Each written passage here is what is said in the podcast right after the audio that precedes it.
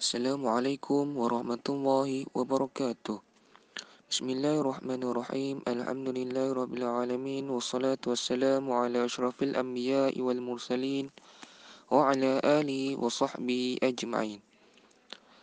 في هذا اليوم إن شاء الله تعالى سأقدم لكم عن الموضوع المعلم المثالي. قال بعض الحكماء لولا مربي ما عرفت ربي. هذه الآية تشير إلى أهمية المعلم في تشكيل أجيال المستقبل. من أجل ذلك المعلم هو تمثيل الجيد في رب الإنسان عن الدراسة والتربية. ولذلك ما الخصائص المعلم المثالي في الحياة. وبالإضافة إلى ذلك وجدت المميزات في المعلم المثالي وهي أولا نظم النفس وتحمل المسؤولية في كل الأمور. والثاني ذو معرفة عالية وماهر في اتصال وتربية في كل علم. ومن ناحية آخر امتلك مكارم الأخلاق وشخصية محمودة.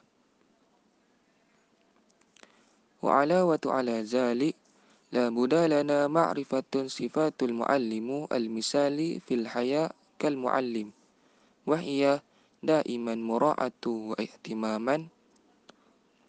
ومن جانب ذلك المواقف منفتح والفكرة الإيجابية. وعلى صعيد آخر ممارسة ثقافة علم والمواقف مستعد للمشتركة. من خلال ذلك لا ينافي أحد أن المعلم المثالي indahu kasiru sabil wa kaifiyatu fitahqiqiha wa hiya daiman taksibu ziyadatu al hibrah kal mislu ishtaraka barnamish wa nadawas ilmi. Wa minal hutuwa fi tarki ilash. Wa hiya at-tulab bil fa'alu. Kal mislu la buda lil fitnatun wa ibtikar fi balaghi ilm. Wa ba'da zalik حافظة العلاقة بين المعلمين والطلبة كالمثل يهتم بتربية الأولاد والمواقف بالمحبة إلى المعلمين. وخلاصة القول إن المعلم المثالي وحافظة ومهمة تربية الأولاد والطلبة ولذلك أرجو على المعلمون ليعملوا الأمور بدور المهمة في تشكيل أجيال المخلصة في التحزيب.